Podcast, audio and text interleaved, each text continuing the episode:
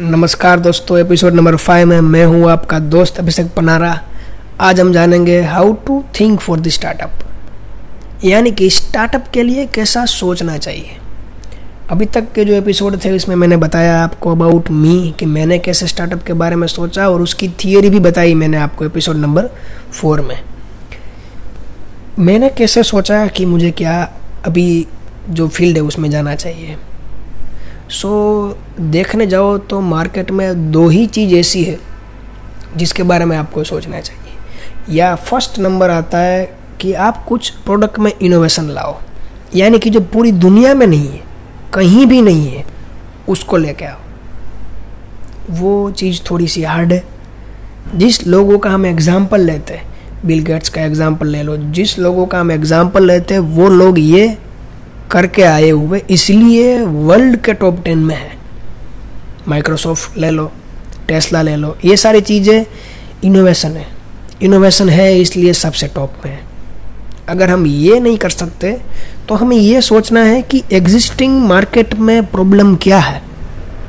यानी कि existing market जहाँ पे भी आप रहे हो रह रहे हो डे, डेमोग्राफिकली ले लो जियोग्राफिकली ले लो किसी भी तरह से उसको पिकअप कर लो और सोचो कि अभी मार्केट में कौन कौन सी प्रॉब्लम दिख रही है आपको प्रोडक्ट्स में।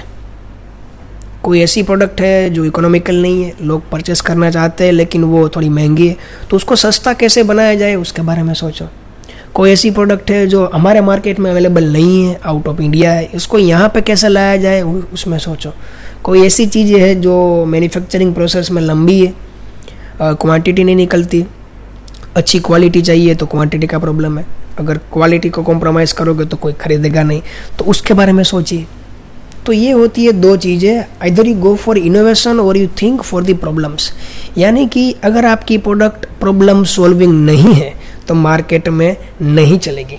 उसका एग्ज़ाम्पल मैं आपको देता हूँ। माइन पर्सनल एग्ज़ाम्पल जब मैंने ये स्टार्टअप के बारे में सोचा तो ये जो मैंने बात की फ़ैशन डिज़ाइनर वाली, हम सब लोगों ने मिलकर प्रोडक्ट्स बनाए, जो थे क्लोथिंग और फ़ैशन डिज़ाइनिंग में क्या होता है डिज़ाइनिंग फ़ील्ड में जो कॉस्ट्यूम्स बनते हैं वो बनते हैं महँगे। क्यों? क्योंकि वो क्वांटिटी में नहीं बनते। क्वांटिटी में नहीं बनते क्वालिटी अच्छी होती है, लेकिन क्वांटिटी में नहीं बनने की वजह से उसकी प्राइस ज़्यादा चली जाती है और रेगुलर डिज़ाइंस नहीं होते, जो बिकने लायक हो। दो चीज़ होती है, एक आपको अच्छी लगे, दूसरी चीज़ होती है मार्केट में चले। तब हमने ये सोचा कि हमें अच्छी लगे और बेस्ट क्वालिटी हो, ये हो, वो हो, ये प्रोडक्ट मार्केट में चलेगी या नहीं चलेगी, मार्केट रिसर्च हमने नहीं किया और सिर्फ़ प्रोडक्ट को बना दी। फिर ऐसा हुआ कि इंटरनली कुछ प्रॉब्लम्स हो गए हमारे सब लोगों के साथ में। ये प्रॉब्लम्स होते ही रहते हैं, पार्टनर स्टार्टअप में निकल ही जाते हैं। क्यों? क्योंकि आप इतने इमेच्योर होते हैं, आपको पता नहीं होता कैसे डील करना चाहिए। आप दूसरों के बारे में एक के साथ ये बात कर लोगे, दूसरे के साथ ये बात कर लोगे। जब दोनों को, तीनों को मिल के पता चलेगा तो बात बिगड़ जाएगी। सबके इमेच्योर दिमाग होते हैं और हम उसको हैंडल नहीं कर पाते। तो ये था टिप नंबर थ्री आती है यहाँ पे। जितने भी आपके साथ पार्टनर हो, जितने भी लोग आपके साथ जुड़े हुए उसको फ्रंट बात कीजिए। उसके पीछे कुछ बात मत कीजिए, उसके सामने जो कुछ भी है वो बताइए। आपको जो कुछ भी लग रहा है। ऐसा मत कीजिए राइवलरी अंदर ही अंदर दुश्मनी पैदा मत कीजिए। उससे क्या होता है, आपका स्टार्टअप बिगड़ जाएगा और सारी चीज़ भी बिगड़ जाएगी। हमारा वैसा ही हुआ, हमारा जो फ़र्स्ट स्टार्टअप था वो फ्लॉप हो गया। क्योंकि अंदर एक दूसरे के साथ हमने कुछ ना कुछ बातें बिगाड़ ली। और ये नहीं चला। मिसअंडरस्टैंडिंग हो गया मिसकम्युनिकेशन हो गया, जो चीज़ें कई जगह पर नहीं बोलनी चाहिए थी, वो बोल दी, किसी का ईगो क्लेश हो गया। तो ये सब चीज़ें होने की वजह से हमारा वो स्टार्टअप वहाँ पर फेल हो गया। तो फिर इसमें से हमें क्या सीखने को मिला कि जो बात है वो स्ट्रेट होनी चाहिए पार्टनर्स के बीच में होनी चाहिए, सबको मिल के होनी चाहिए। और फिर वो प्रोडक्ट्स तो हमारे पास थे ही। पार्टनर्स निकल गए, हम दो बचे। बाकी तीन निकल गए, लेकिन हमारे पास प्रोडक्ट थे। तो हमने सोचा इसको हम अमेज़ोन पे या फिर फ्लिपकार्ट पे लगा देते। तो उससे क्या होगा, ये चीज़ें बिक जाएगी ना। तब भी इमेच्योर दिमाग था कि हमने ये नहीं सोचा है कि ये प्रोडक्ट मार्केट में चलेगी या फिर नहीं चलेगी।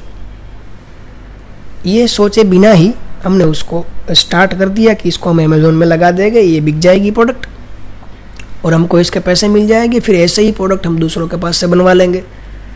लेकिन क्या हुआ? क्लोथिंग में भूल जाते हैं लोग कि फ़ैशन डिज़ाइनिंग की चीज़ें सिर्फ़ स्टूडियो के लिए होती है और एग्जीबिशन के लिए होती है। उसको ऑनलाइन सेल करना है आपको। तो उसको इकोनॉमिकल बनाना पड़ेगा और उसकी वेरियंसिस या, यानी कि साइज़ निकालनी पड़ेगी आपको।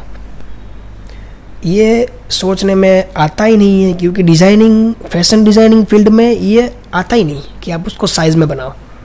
वो फ्री साइज़ रहता है। तो फिर जब आप ऑनलाइन प्लेटफॉर्म में डालने जाओगे, उसका मॉड्यूल चेंज हो जाएगा। वहाँ पे लोग साइजेस मांगते हैं। स्मॉल मीडियम लार्ज वो हमारे पास था नहीं। वो भी हमें नहीं पता था। वो तब पता चला कि ये तो प्रोडक्ट गलत आ गया। मतलब अभी इसको हम कैसे बेच पाएँगे? ये तो नहीं चलेगा। तो हमने क्या किया? दूसरी प्रोडक्ट मार्केट में से परचेस कर ली। दूसरा जो बोले तो गलती। कि आपको जब पहले पता ही नहीं है प्रोडक्ट के बारे में प्रोडक्ट में आपने जाना ही नहीं है तो आपको ये प्रोडक्ट मार्केट में परचेस नहीं करनी चाहिए और उसके बारे में थोड़ा जानना चाहिए। उसको थोड़ा सा एक्सपांड करो, ऐसे लोगों से मिलो।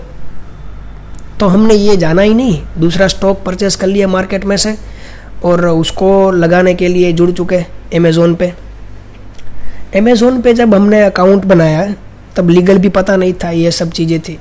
तो सारे लिस्टिंग कर दी है उसके लिए भी हमने लोग रखे थे लिस्टिंग करने के लिए भी। ये भी देखने वाला पॉइंट है, जब आप स्टार्ट कर रहे हो, जब आप फ़र्स्ट टाइम हो तो खुद काम कीजिए। ऑफ़िस मत लीजिए आपका, जहाँ पे भी वर्क प्लेस है, आप घर पे काम कीजिए, दूसरी जगह आपको हायर मत कीजिए। खुद काम कीजिए nine to nine to five job कीजिए और साइड में से ये सब चीज़ें खुद कीजिए। खुद ही फोटोग्राफी करें, खुद ही प्रोडक्ट को अपलोड कीजिए। जब तक आपका आइडिया आपको पैसा जनरेट करके नहीं देता, तब तक आपको टीम लेनी नहीं चाहिए। ये है सबसे बढ़िया take away point from my story अगले एपिसोड में हम देखेंगे कि हमने कैसे इसको कैरी फॉरवर्ड किया और कैसे पॉइंट्स के बारे में सोचा। Thank you too for the listening